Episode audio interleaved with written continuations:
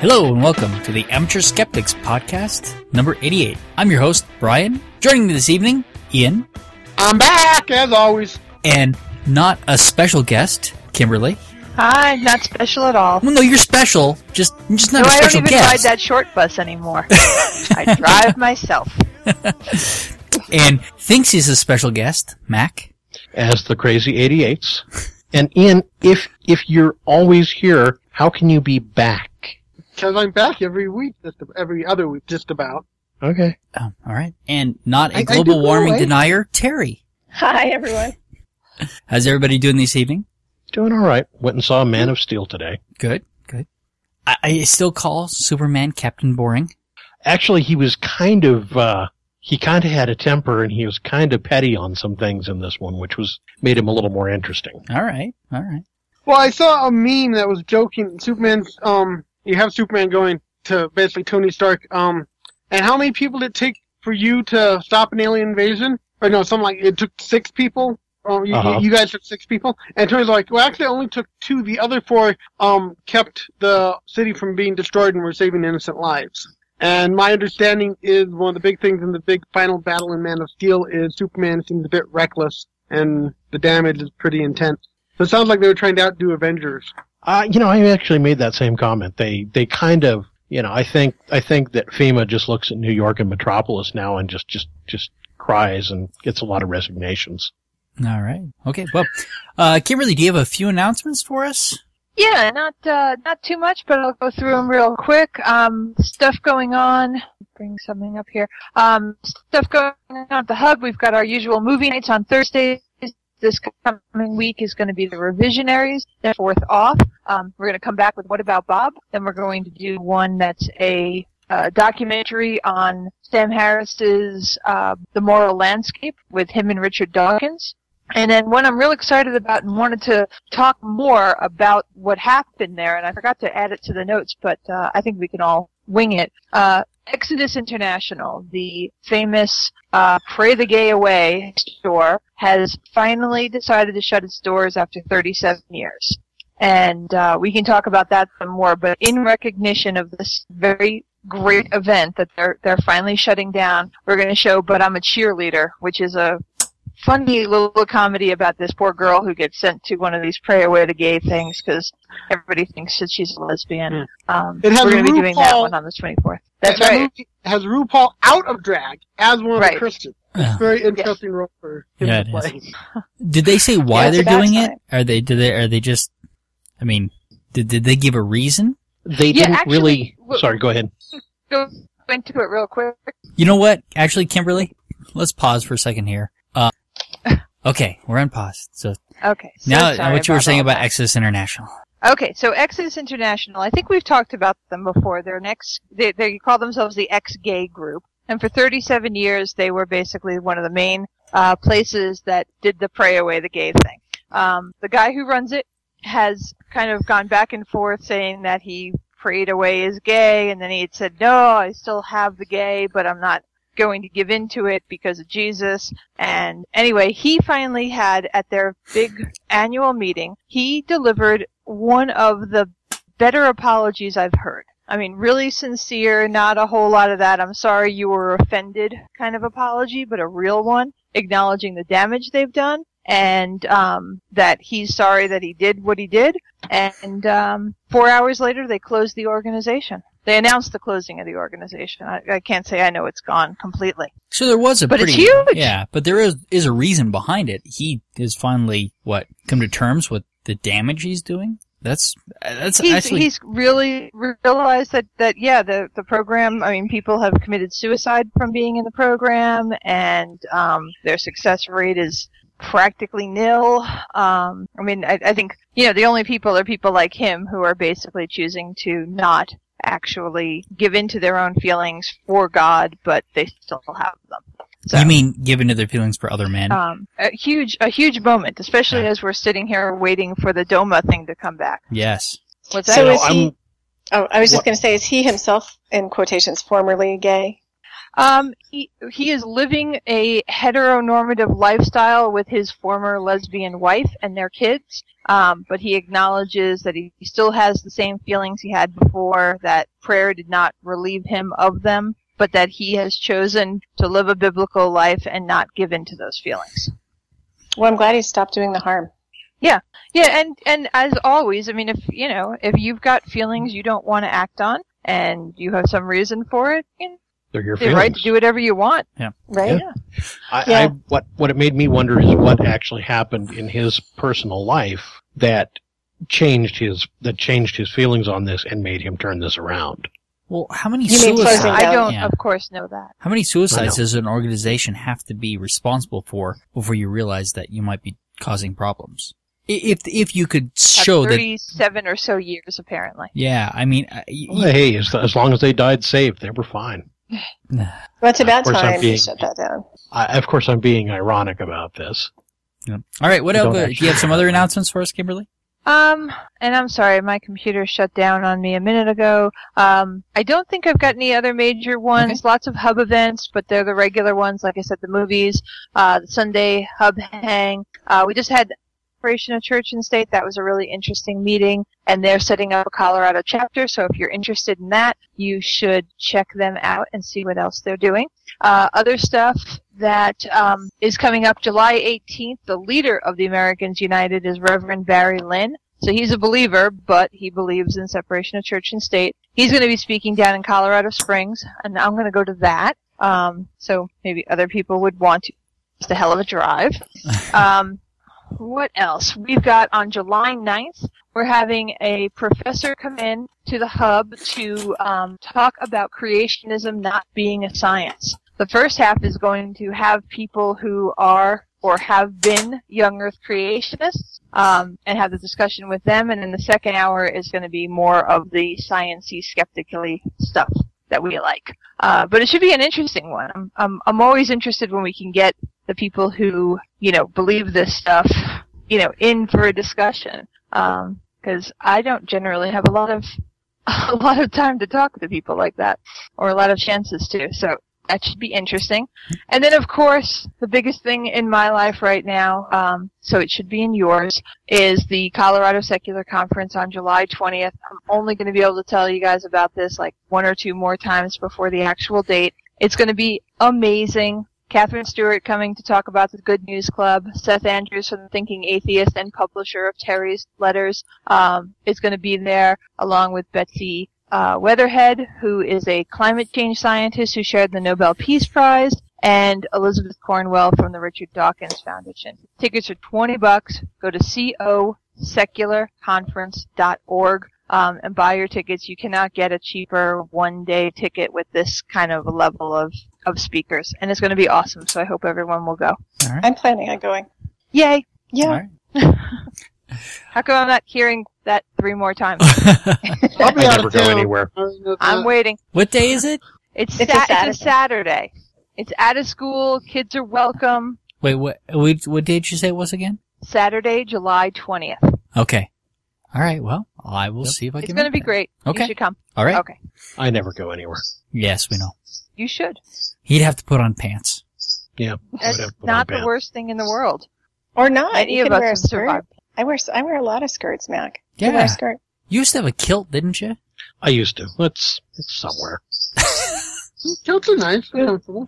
I like kilts. All right. I did want to talk about a piece of feedback from Howard, who, when we were talking about, I think it was the Second Amendment to the Constitution, the right to bear arms, and I think we were also talking about freedom of speech in the same podcast. Is that true? Quite likely. We talked about that on most podcasts. The thing that I think that he wanted to point out is that these rights are not necessarily absolute, and that there can be limitations on them.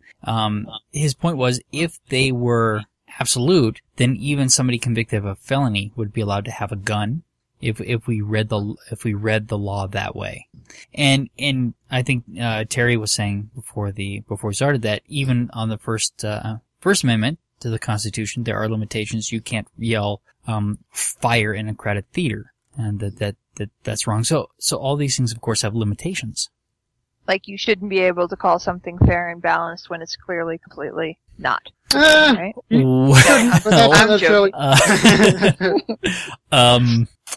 Reasonably, you shouldn't. It's just a douchey thing to do. Yeah, well. It's a really douchey thing to do. I always liked that though. When Bush was president, when he was pregnant, when Bush was pregnant, Freudian slip. No, not even a Freudian slip. I don't want to see that man pregnant. Well, you could always say, well, yeah, both sides, the president's side and the vice president's side. All right, let's go on. Masturbation party less creepy than a rave. All right, so this one, Kimberly already came up with the question, what does this have to do with skepticism? Well, the point to me of this was perception. If you told someone you were going to a rave, they have one thing they picture. You tell them you're going to a masturbation party, they're probably going to picture something even creepier and more bizarre. But this article from a 19-year-old student from Montreal said that actually he found the masturbation parties less creepier than raves.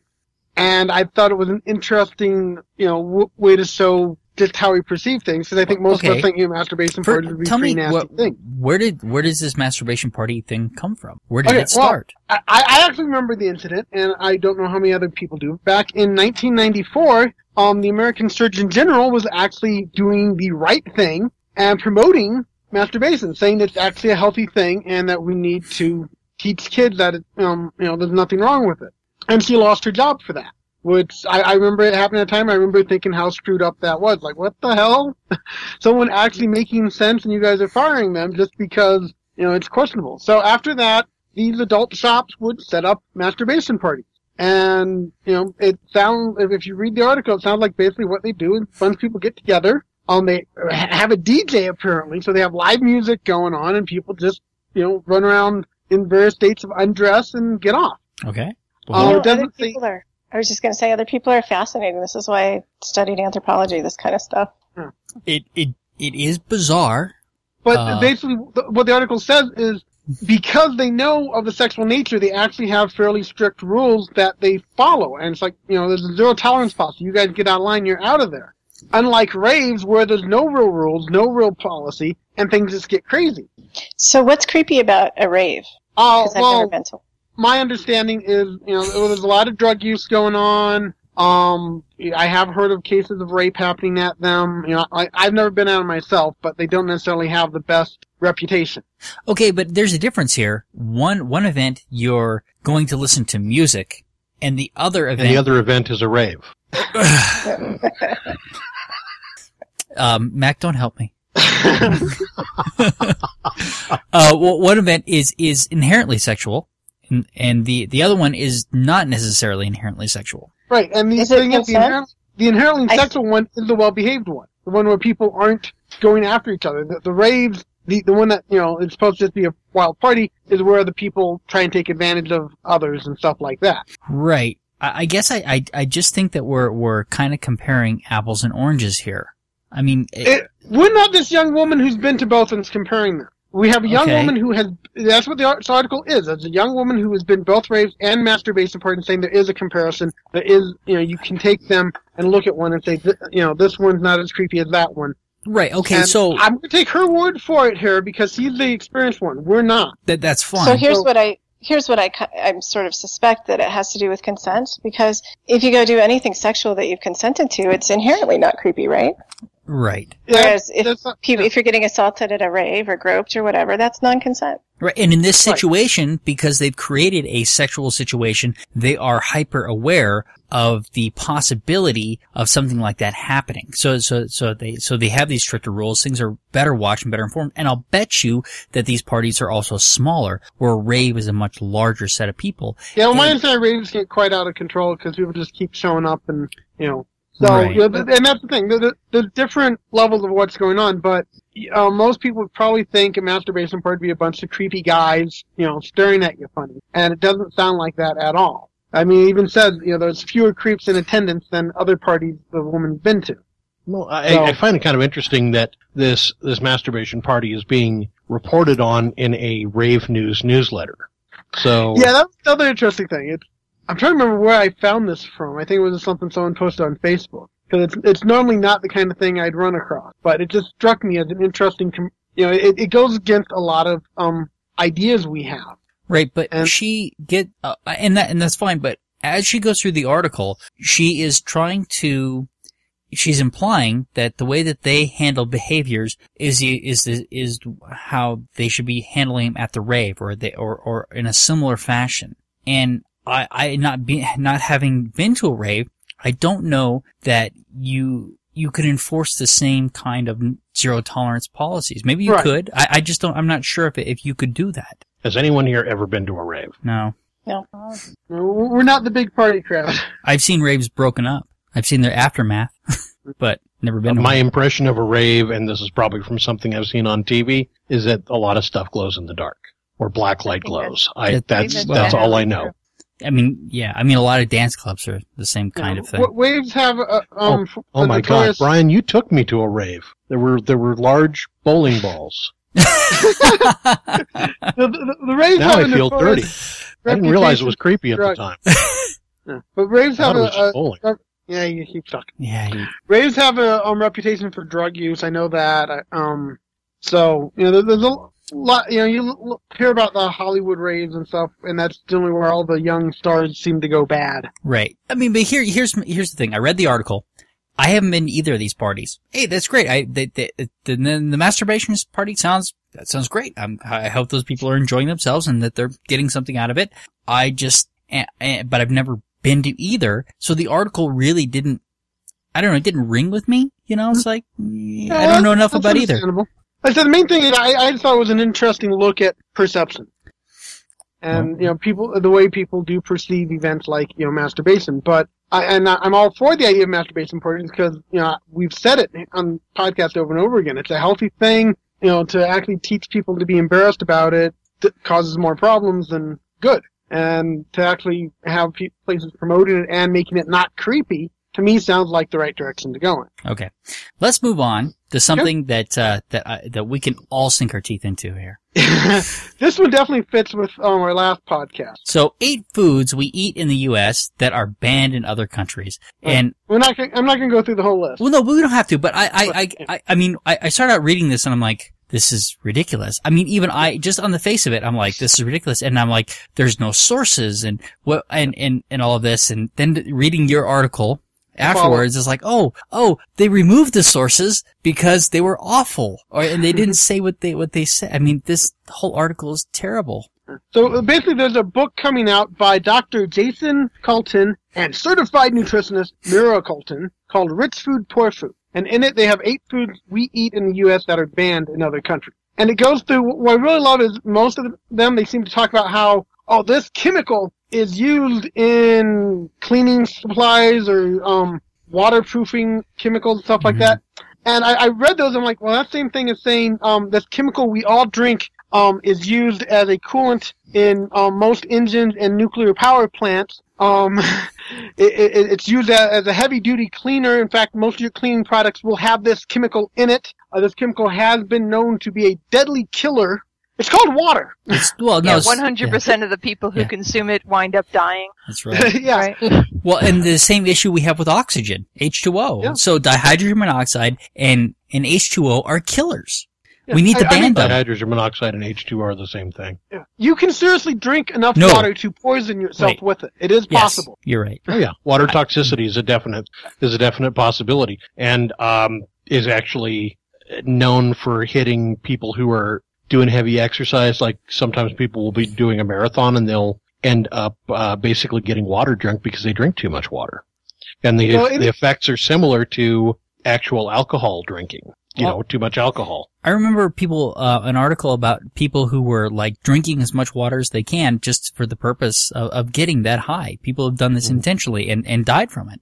Yeah, so that right off the bat, a lot of them deal with that. The article itself talks about levels. Right. You know, the level of the stuff, you know, the truth of the matter is pretty much the few chemicals that are actually harmful to you, like it does talk about at the end, what's it called? Poison. Arsenic, which is in chicken. But was it 0.8 parts per billion? Well, and remember that arsenic is also in apples. Yeah, and it was talking about how there's actually more arsenic in rice than there is in the chicken they're referring to here. Right. So, you know, but the levels are so low your body can handle it. Well, the other thing that to remember, and that they talk about this, is that some of these chemical compounds are that they're talking about that are derived from other chemical compounds. I mean, are like there's two types of arsenic, ethyl and methyl mercury, and so yeah. they kind of do a breakdown of the bromide. That there's different chemical makeups there, and so they misuse. And they're talking about how it's been proven to cause cancer if you put in these huge doses into rats that basically would consist of you eating about 5,000 times the recommended serving amount in a day. But here's the thing that gets me about this is it really undermines your credibility when you put up a bunch of resources links and then they don't say what you want them to say, so you change them to other things. And when it still doesn't say what you want them to say, you just remove every source, period, to prevent that criticism. Right. That number 7 one, synthetic growth hormones, those are actually harmful to cows.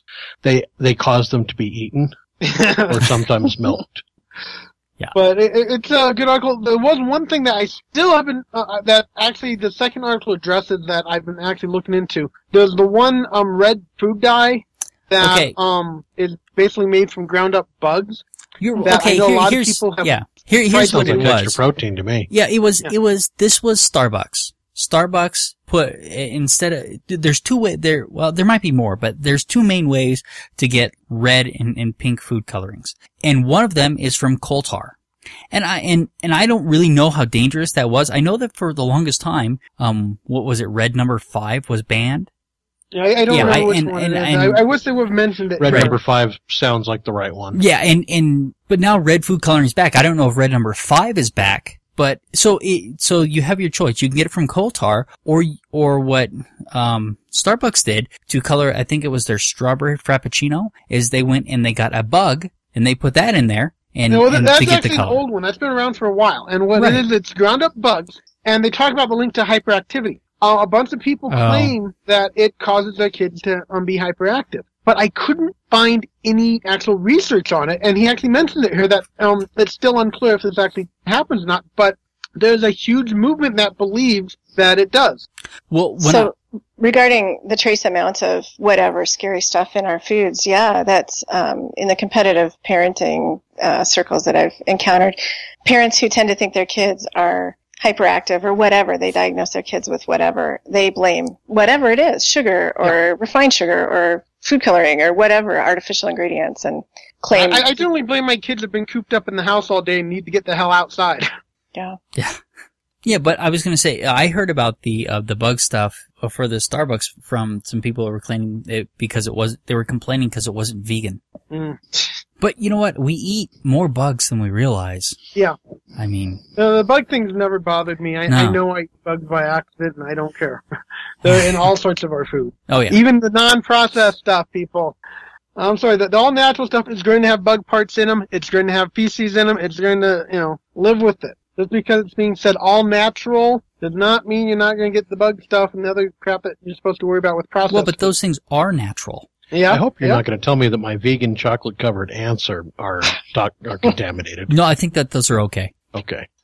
But, so anyway, I'd seen the first one a while ago, and I was questioning it. Then the second one, someone else posted, and I'm like, oh, wow, that's follow-up. Great. So I definitely, these two articles, are worth looking at together so you can see the, what the claims are and the counter from an actual...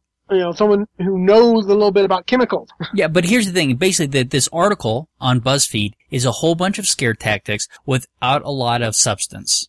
Right. And we see this a lot.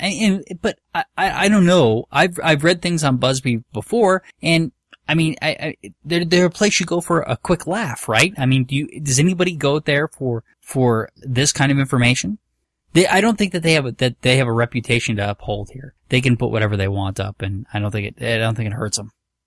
And I think that's probably a pretty good assessment. Yeah, and that's always one thing with any of our sources, people. Look at where they're coming from. We don't necessarily edit ourselves. Isn't BuzzFeed's responsibility to make the Huffington Post look accurate? It could be. Okay. All right. What's this last one here? Oh, yeah. Pork bullets. This last one I just found too funny for words. Pork lace bullets designed to send Muslims straight to hell. Well, but here's the thing that I like about these bullets is that they're kind of, you can kind of use them, you know, I mean, Orthodox Jews. This is good ammunition to use against them. I don't know. The Hindus would probably get too. I mean, this is multi-purpose is what my point is here. It sounds like such a waste of bacon. Yeah, right? I agree with that, definitely. So anyway, this one ammunition company decided that the best way to fight the Islamic terrorists is to take their ammunition and coat it in pork. This way, when you shoot them, the Muslims, you're not only killing them, but you're making sure they don't go to hell. Which, of course, says that you somewhat must believe that their way of life is taking them to heaven. Which I found an interesting contradiction. If you're a Christian using these, then aren't you pretty much saying straight out, yeah, you were actually right the whole time, and if it wasn't for the fact I was shooting you with pork, you'd be going to heaven, because apparently God doesn't give a rat's ass if the pork's accidentally injected into you. And that's one of the things, actually, so at the last part of it, talked about how actually, that doesn't really make any sense, because, there's no penalty for coming into contact with pork. Given by the Quran. Right, it's the, at least my understanding is that it's a choice to keep that particular tenet of Islam and not to ingest pork. Here's the thing, is that this is, we can laugh about it, we can have some fun with it, but in the end we have to remember that this comes from a certain place of intolerance for Muslims that is acceptable in this country at this time. Yeah, that's one of the scarier parts of it is, you know, these people actually are taking this seriously, like, oh, you know, this is the best way to fight them. It's a silly, ridiculous way that makes no sense, but it's one of these things, you know, talking about, because it even starts off talking about they're angry about the idea of an Islamic cultural center opening near Ground Zero. That's what started this off. And it's like, that is, what? Bullets to attack Muslims by doing a peaceful event just because you find it offensive? Wait a moment. Let me ask, I guess my question is, do the makers of this ammunition actually believe this, or are they merely selling to people who do? That's definitely, you know, a question to ask. Here's the thing, I don't know. Second question is this ammunition any less scarce than all other ammunition at this point? Because I understand that there are, you know, when ammunition comes in at the stores, there's a line, and you may get part of the way through the line and there's no more ammunition. I just hate the implication here that it's okay to target Muslims, period. Right. I agree. Well, there's definitely some messed up ideas that's going on with it.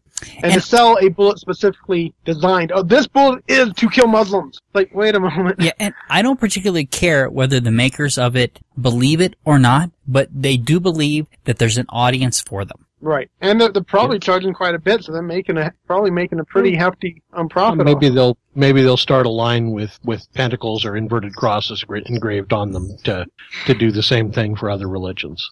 Who knows? I don't know. I'm sure there's a market for it somewhere. It's a problem in general that this is mainstream. That well, I don't know. It's on the HuffPo. I mean, whatever. But it's a problem that. It's acceptable to sell these bullets with the intention of killing Muslims in this country. I just got the name of the company. That's so sad. Jihad. Yeah, okay. I just got it. Yeah. I don't have a source for this, but I was told I don't remember exactly by who, but I've heard that this was kind of done back in World War II as well, while they were fighting in Africa. That, you know, when they had like executions of the other side, that they would use, you know, pork smeared bullets as kind of to further final insult, kill the morale. Well, can you imagine? I heard something about them threatening to feed Islamic bodies to pigs. For fuck's sake! And I think that was from Afghanistan that I heard that. So yeah. I got nothing. I mean, this is... Well, we can go from that, religious ignorance to more religious ignorance. The main idea of our podcast tonight is to look at the infamous chick traps. Tell me first what a chick track is. Okay, well, chick tracks have been around for a while. Basically, they are small little comic books that are 100% pure, unedited religious propaganda to the extreme. I mean, this is, it's an assaulting extreme. Over 50 years old, they've been around. I've seen them in the past, left in restrooms and bus stops and places. I'm thinking they're not doing that anymore, because possibly because of litter laws, because I haven't seen them for a while, just being left, anywhere. Because one of the things you do is on the back there's a place to stamp all the church's information. So my guess is if a church is found leaving those, they're probably getting fined. So I think they've stopped that level. You can still order them though. Yeah, well, they still. I've been in churches that have had them, on the tables and stuff, so they can still give them out that way. But I got one in my mailbox on Halloween a few years ago. Oh, and yeah, they have given out at Halloween and also at gay pride demonstrations. Oh, they have a whole list of great places to give them out, and which ones are best for which time, which events, and stuff like that. They they've really turned it into a science to pass these things out. But the thing is, you start reading them, and you can't help but realize there's a lot of gaps in logic. And first off, one of the most recurring themes is that any non-believer will become angry and violent when anything Christian is mentioned. We're really upset if we're told we're going to be prayed for. I'm going to pray for you. Oh my God, I will beat the crap out of you and kill you now. I mean, seriously, about half of them seem to have that message, that we non-believers become that violent, that enraged, or we're just being told we're going to be prayed for. Are any of these short enough to give us, to read through to give us a taste? Because they all seem like they're pretty long. Yeah, well, one thing, they all have this big near the end thing on the kingdom of God and seem to in front of his throne and stuff. So it's really hard to read a whole one here. So basically what we've done is we've picked some, and we'll look, I want to just look at some of the messages in them, because the messages are so warped at times. The first one I have up there is, that's Baphomet meat. And basically it's an anti-Muslim one. And the story is, that's an anti-Mason one, isn't it? But Mason. I said Muslim. Oh, I'm sorry. It's anti-Mason, not Muslim. Anti-Mason. There's plenty of stuff that's anti-Muslim in these. Yeah. Anyway, okay. So you have this couple who the police have come to the door and told them their son's has been shot, and he's in the hospital dying, and he's lost the will to live. It was a suicide. And that's the diagnosis. He's lost the will to live. The doctors have said he's lost the will to live. And so the priest shows up at the house and starts talking to them. They say, we love God, who God fearing members. And then they mention they're part of the Mason. And suddenly the priest's like, oh, well, that's where your problem is, because you guys are now practicing witchcraft. And they're like, we are? Yes, because Masons have been fooling you this whole time. They've been duping you and tricking you into practicing witchcraft, even though you believe you've been, good Christians, and goes into exactly all the stuff as to why Masons are really Satanists. And so at the end, they are convinced, oh, we will drop Masons, and they pray, and suddenly the sun's coming through, all because they saw the truth and started praying. And that's it. For me, the overlying message of this particular tract was that God hates the Washington Monument. Here's the interesting thing. I saw there's ones for our Catholics, Christians. There's clearly ones against Mormons. There's Masons, Islam.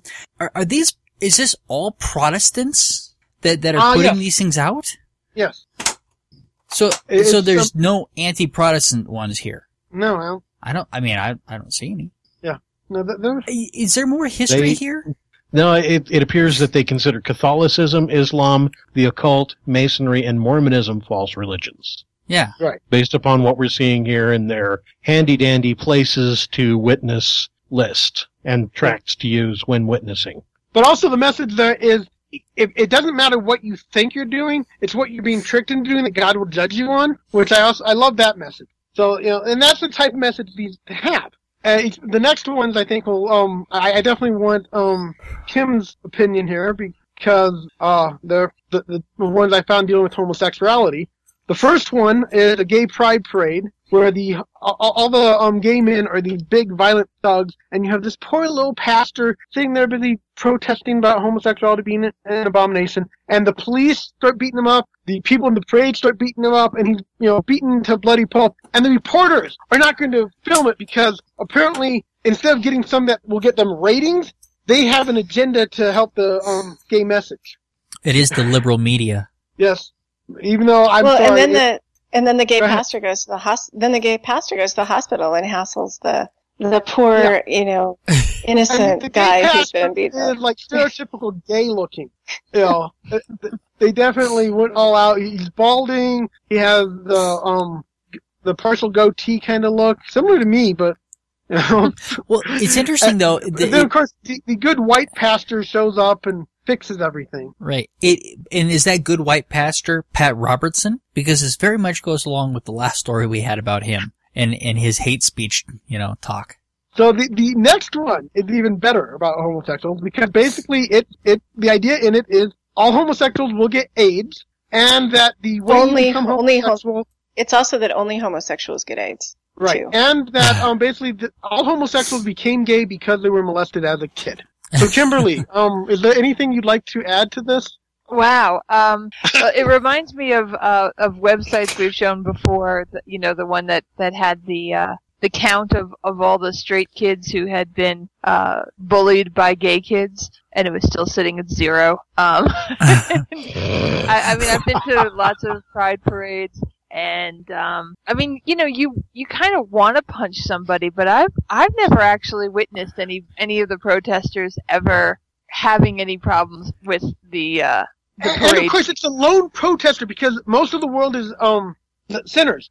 In most of these, that's one of the messages you will continuously see, is there's only a handful of these good Christians that are promoting the proper message of God and Jesus, while the whole rest of the world, the majority of the world, is against them and is trying to bring them down and destroy them. Well, it just feeds their fantasy that they're an oppressed minority. And every single one of them has that. I mean, here, this is another one. When the lady who's working with these poor gay guys says she's going to pray for them and stuff, they are ready to beat her up. They're violent. They're mad at her for saying she's going to do such a thing. Because it's a good thing they're all sick. She's likely to be able to outrun them.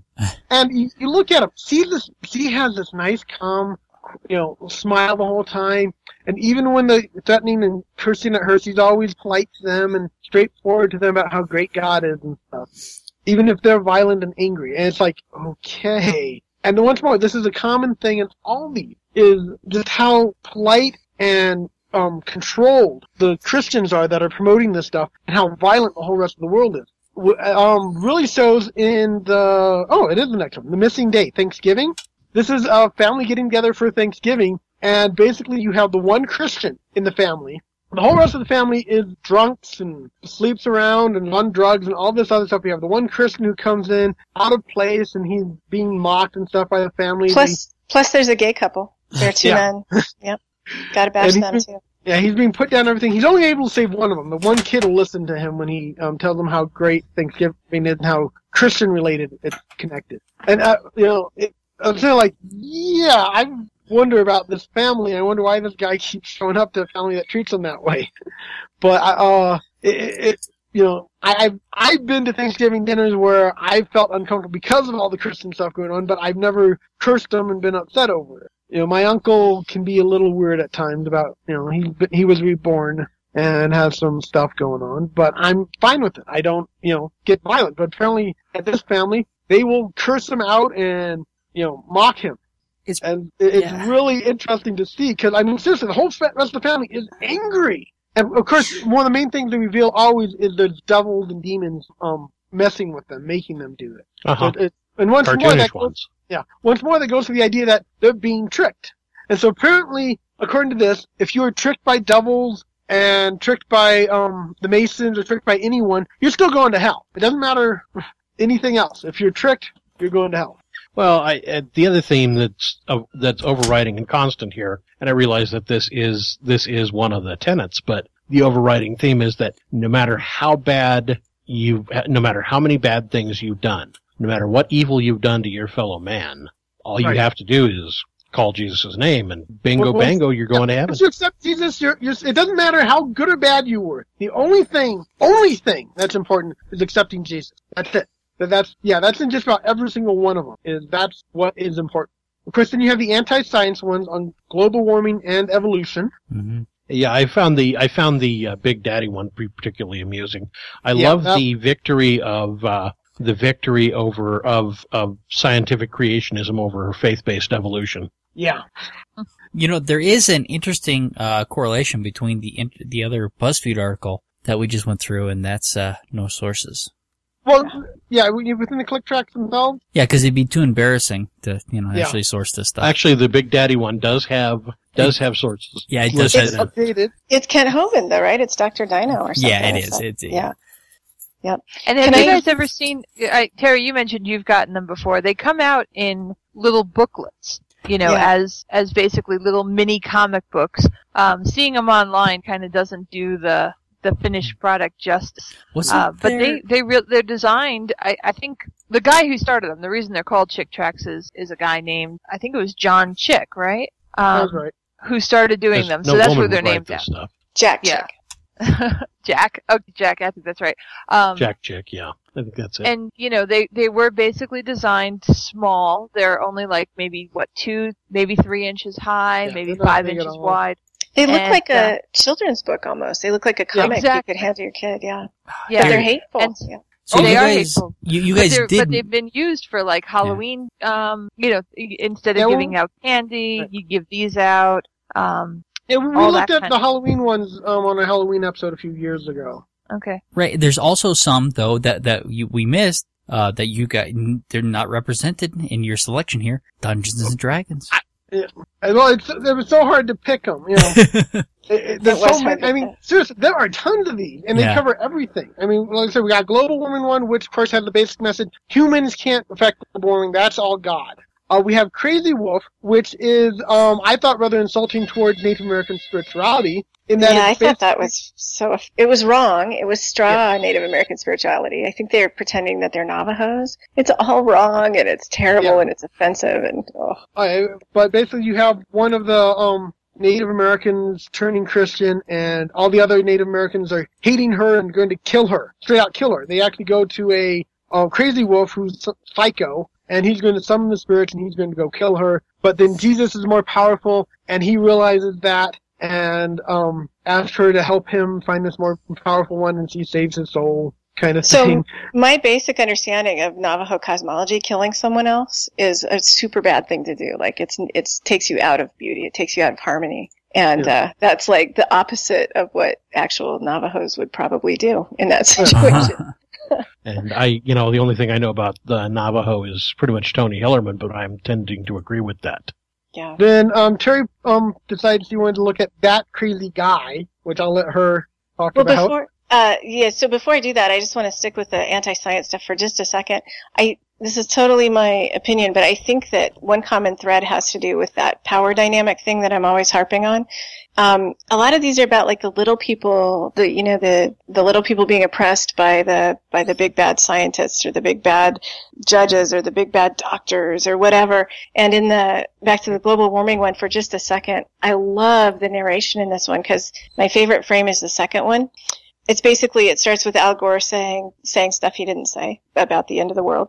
And then the narration is, brilliant scientists graciously counsel us little people on climate changes and the coming dangers of global warming. Are they right? Is Mother Earth doomed because of us? They must be right because they're scientists. It just like drips with sarcasm and and of course the picture is from Young Frankenstein. You have Gene Wilder, Frankenstein, and oh, that kind of a setup. There in the car. Basically mocking scientists. It's just horrific. Has anybody? I mean, I'd love to hear from somebody who actually read one of these and went, "Oh crap, I'm wrong." Like somebody who actually that found these compelling in some way. Yeah, I get the impression they're more make us feel better kind of things than actually converting people. Yeah, I think it's self-ascribing status. Yeah. Yeah.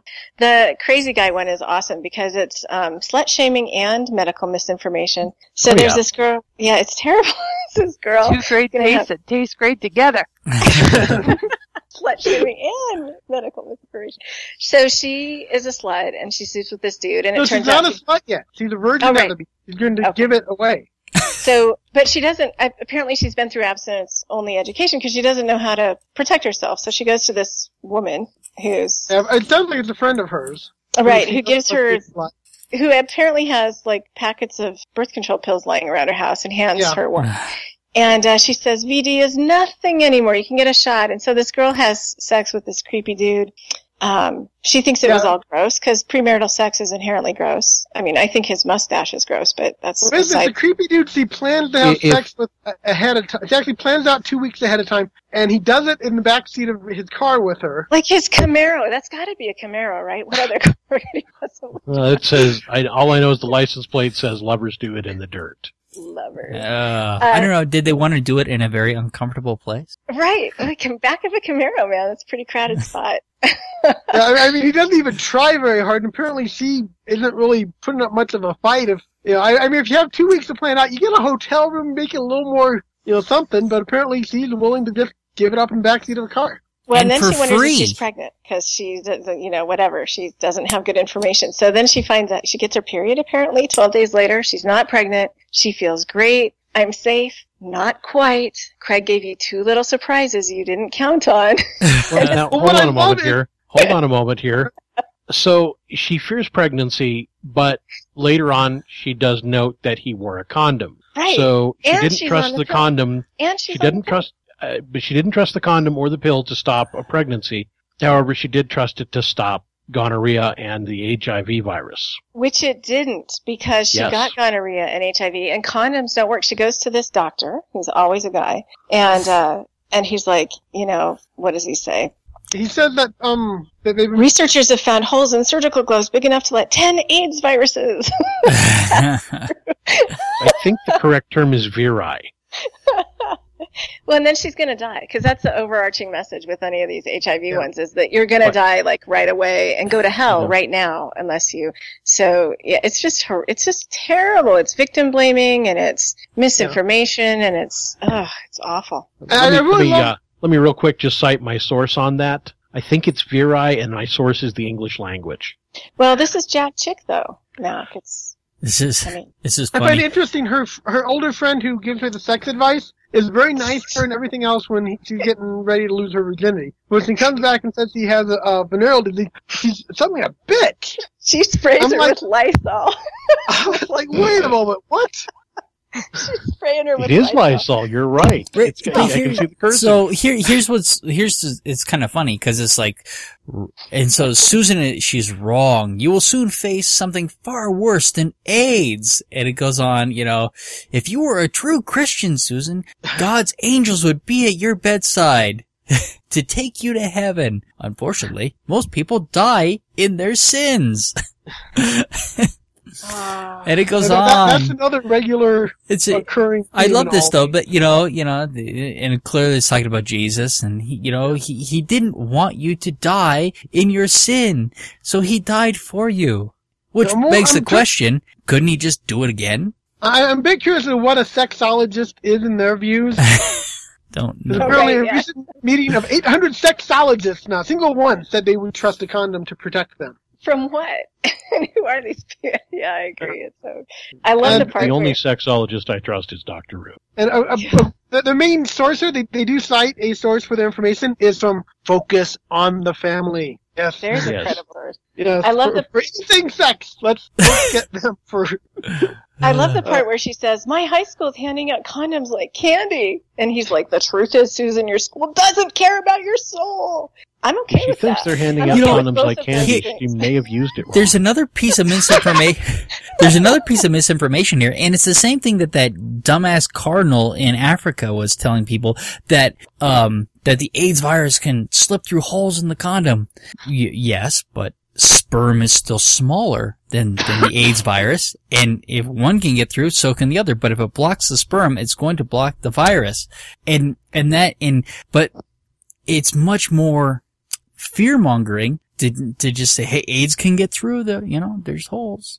Sure. Which is smaller? You said the sperm is smaller than the AIDS virus. I think the sperm is smaller than the AIDS virus. Well, here's the thing, is that the sperm carries the AIDS virus. Is a water molecule smaller than sperm? I don't know. Sure, I don't know the answer to that. Well, I guess But the AIDS virus is attached to the sperm. Isn't that the case? It isn't independent. It's attached to it. Basically, is it on the sperm, or is it in the seminal fluid? I don't know. If the seminal fluid doesn't get through, the AIDS isn't getting through. I guess that's my point. Yeah. And if water doesn't get through, sperm can't get through and the AIDS virus can't get through. Yeah, I don't know. I guess I don't know exactly which is bigger. Well, I think sperm has water molecules inside of it. So I'm kind of thinking a water molecule would be smaller than sperm. Yeah, it might be worse. It might be dihydrogen monoxide. Yeah, that's possible. It's the argument from imaginary science, though, that Chick brings to all of these. But we've heard this argument before, you know, from that douchebag Catholic cardinal whose name I can't remember. When there are serious consequences, I mean, the medical information misinformation thing just kills me, because there are, like, if you want to call me a slut, that's fine. I don't care. But passing out and promulgating medical information is just so offensive to me. It's so much more offensive to me than telling me that I'm going to go to hell, because real people could actually be harmed by that. Yeah. Right. And they are harmed by that. That kind of mentality has caused harm. We know that for a fact. Yeah. So, and then we'll let Matt go through some of the next ones, because he picked those out. Back from the Dead. Yep. And we're not talking about Jerry Garcia in this case.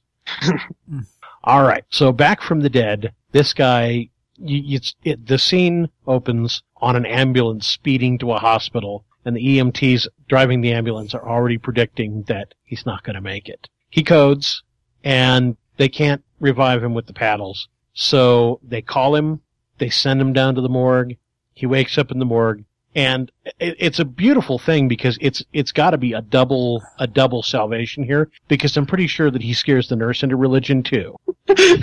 When he sits up in the morgue. He comes back, he went to hell while he was dead, he calls for a preacher so he can get saved before he dies again.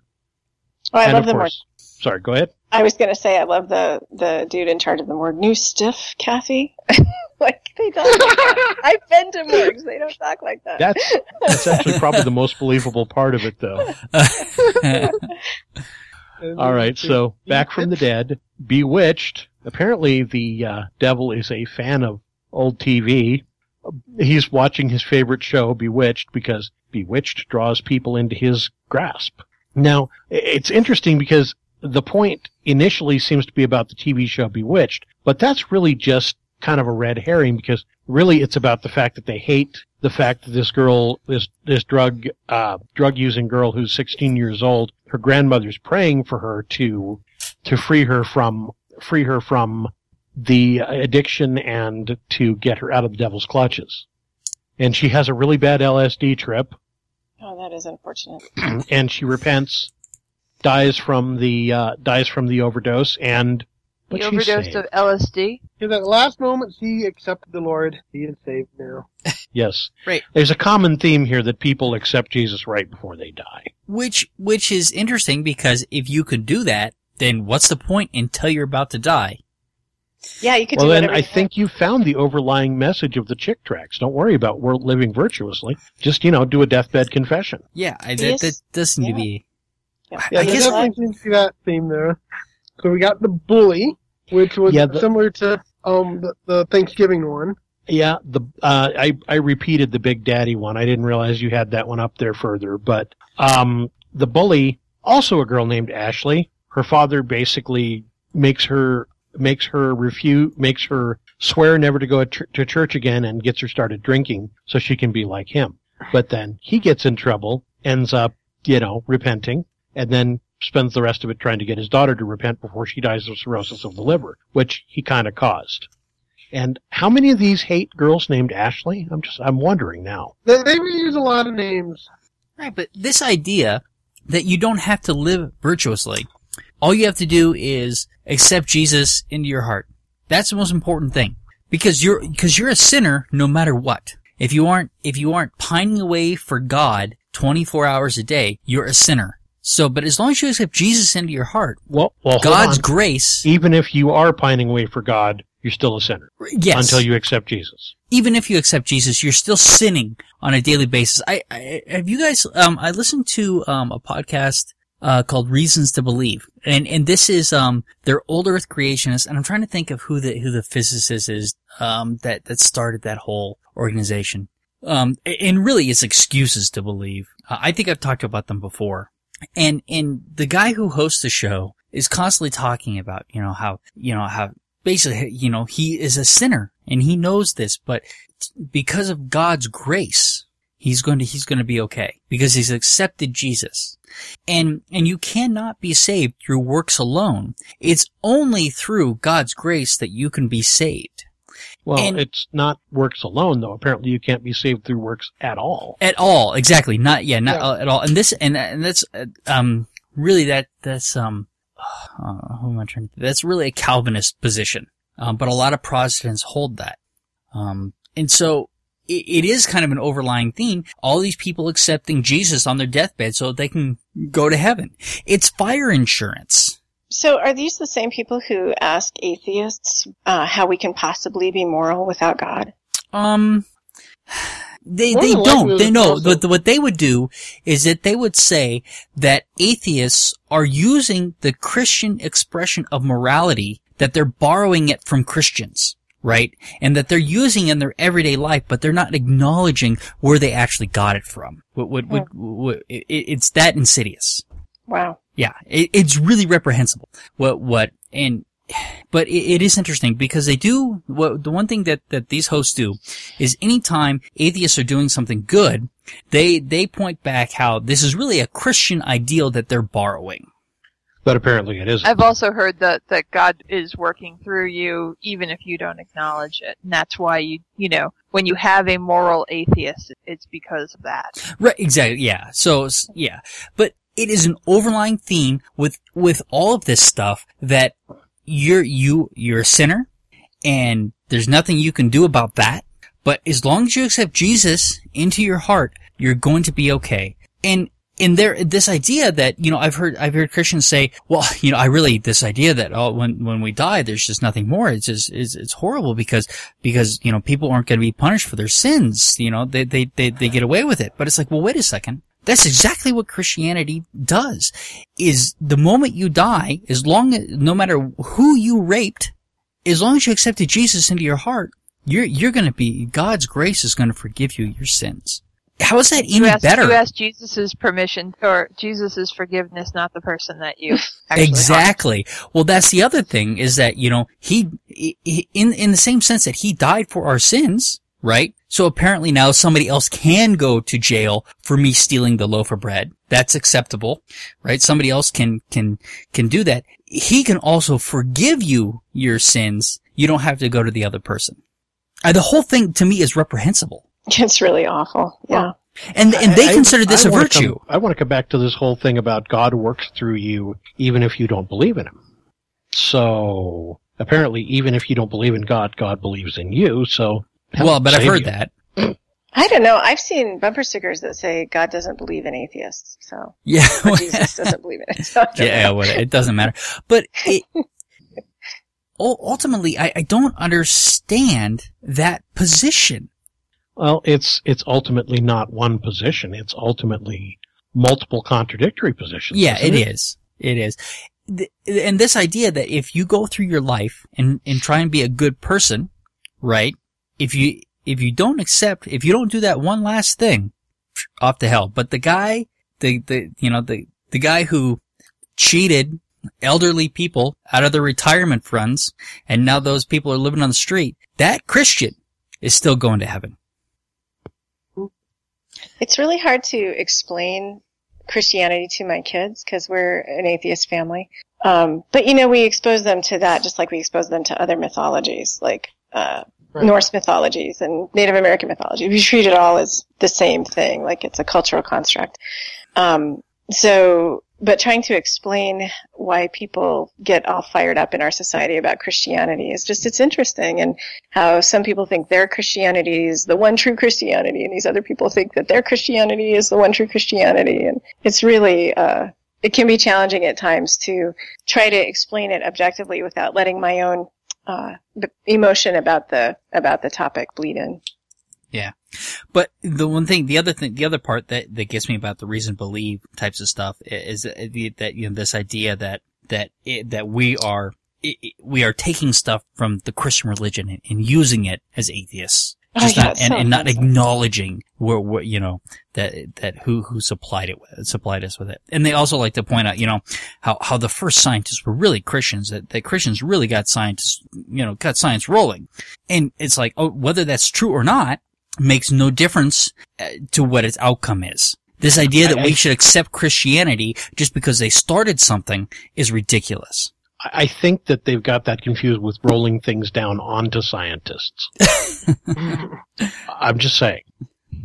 Well, they can't accept evolution because then they would have to accept evolutionary antecedents of, altruism and stuff. And the way they get around that is through basically the theistic evolution, where essentially evolution was the mechanism, but God massaging it to get it to where he wanted is how it works. And that's the Reasons to Believe people. And I'm trying to remember, because the guy who runs that does a debate with Ken Ham. So you've got old earth creationists versus young earth creationists. Is Ken Ham the Creation Museum guy? Yeah, he's the Creation Museum guy. He's the guy whose son isn't Ken Ham the one that's in jail? No, that's the dino. Isn't that the dinosaur guy? Isn't Ken Ham not the... Okay. I think Ken Ham's a different guy. Is it? Okay. That's probably true. There's so many. It's hard to keep track. God, who is that? It doesn't matter. Then, yeah. But, yeah, Ken Ham is another young earth creation. I thought that he was associated with that museum as well. I don't know. Anyway, it doesn't matter. Arn Ra really wants to debate Ken Ham, and I don't think Ken Ham's going to do it. Okay. Well, we let Mac finish up with the last one, Camel in Tent. Yeah, the actual original title was The Camel in the Tent, but I thought I'd spice it up a little bit. I changed it to Law and Order, Camel in Tent. Dun dun. Anyway. This is an anti-Islamic one, and the overall point is that the scene opens on a camel that is out in the cold and basically keeps inserting. It starts with his nose, then he gets his whole head into the tent, then he gets his neck into the tent, then his front legs, and eventually he kicks the sheik out of the tent, which is interesting and really kind of confusing imagery because both, based upon this, apparently both the sheik and the camel are Islamic. Or am I wrong about that? Anyway, the overall point is that it's saying that if you let the Muslims into the tent at all, then they're just going to take the whole thing and kick you out. That's the point of the Chick tract. Yeah. So reasons for intolerance. Yes. That's the thing. Yeah, wow. You can't tolerate a religion that's different from ours because they're going to want to take over. Then it talks about where Islam came from. And that Allah is the moon god, and they had Allah married the sun goddess, and they had three daughters. Okay. But then Muhammad came along and said that Allah was the only god, and then they started killing everybody. This is an interesting idea because the idea that this excuse for intolerance is interesting because atheists are often accused of being intolerant towards religion, but that's not true. The fact of the matter is that we like to debate it, right. We like to discuss it, but as far as tolerating it, we certainly tolerate its existence without a problem. But haven't you been looking at these kick tracks? We are jerks. We get violent. We will beat the crap out of them. That's what you're saying. But my point is that these people are far more intolerant to other brands of Christianity than any atheist could ever be towards any one sect of Christianity. It's amazing to me that their moral stances is just confusing. Yeah, it's interesting, and the interesting thing. In this pamphlet here, they're talking about Muhammad insulting Jesus, but the Muslims actually see Jesus as a prophet, and they don't revere him as high as Muhammad because Muhammad is the prophet of prophets, but they still see him as a prophet, and he is revered in the religion for that reason. Yeah, just not the Son of God. Well, and they drew Muhammad inaccurately here. According to Jesus and Mo, another comic strip that's way better than the Chick tracts. Way better. Muhammad looks very different in the Jesus and Mo strips, and that's what I'm going to choose to believe as the truth. Okay. True drawing of Muhammad.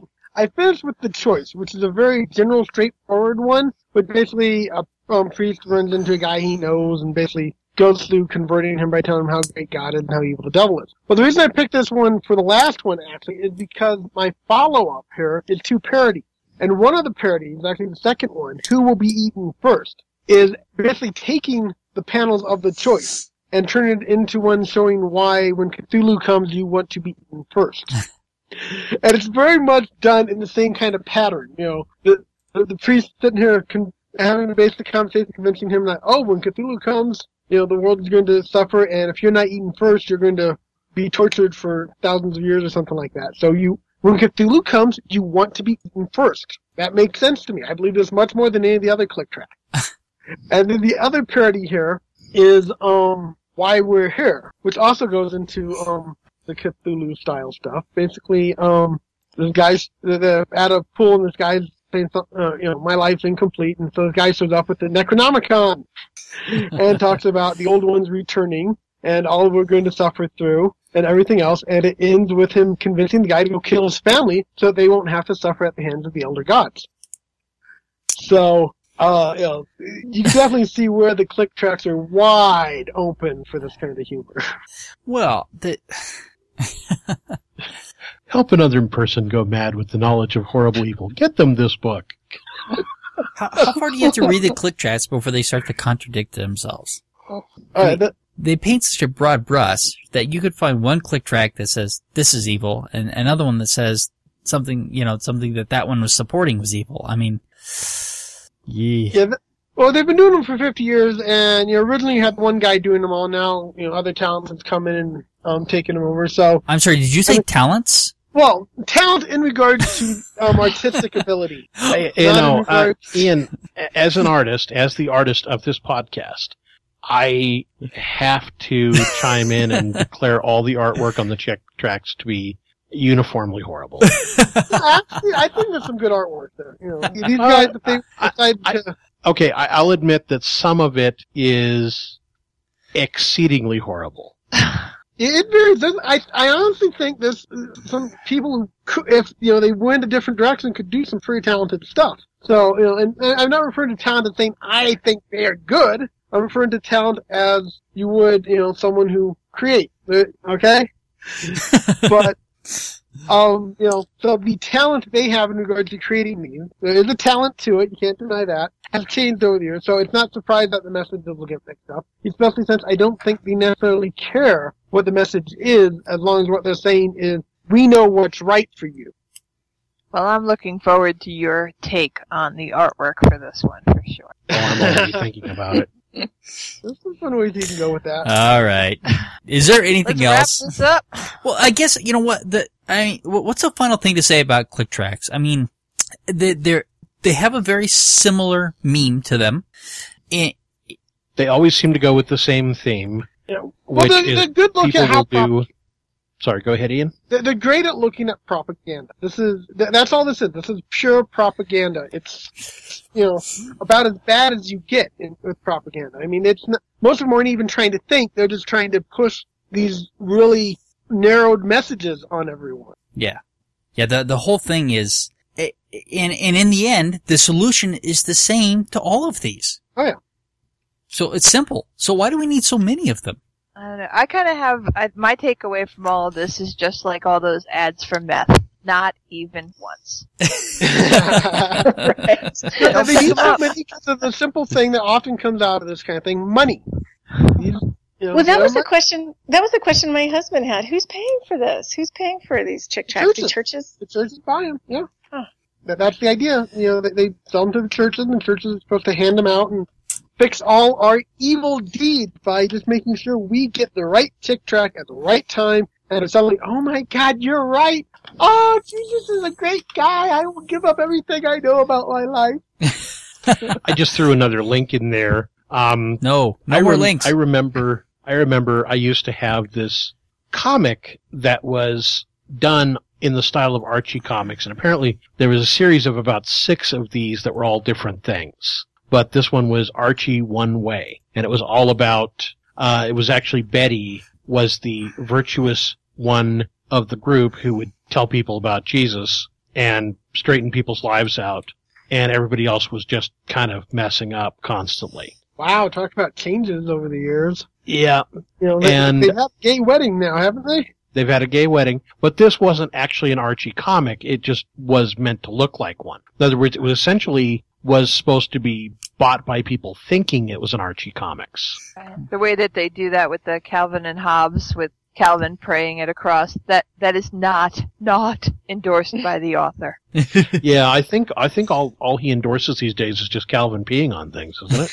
I don't believe he does that one either, actually. Ah, okay. Can we do an episode about the psychology of people who put plastic scrotums on their truck bumpers? Listen, do we want to give them airtime?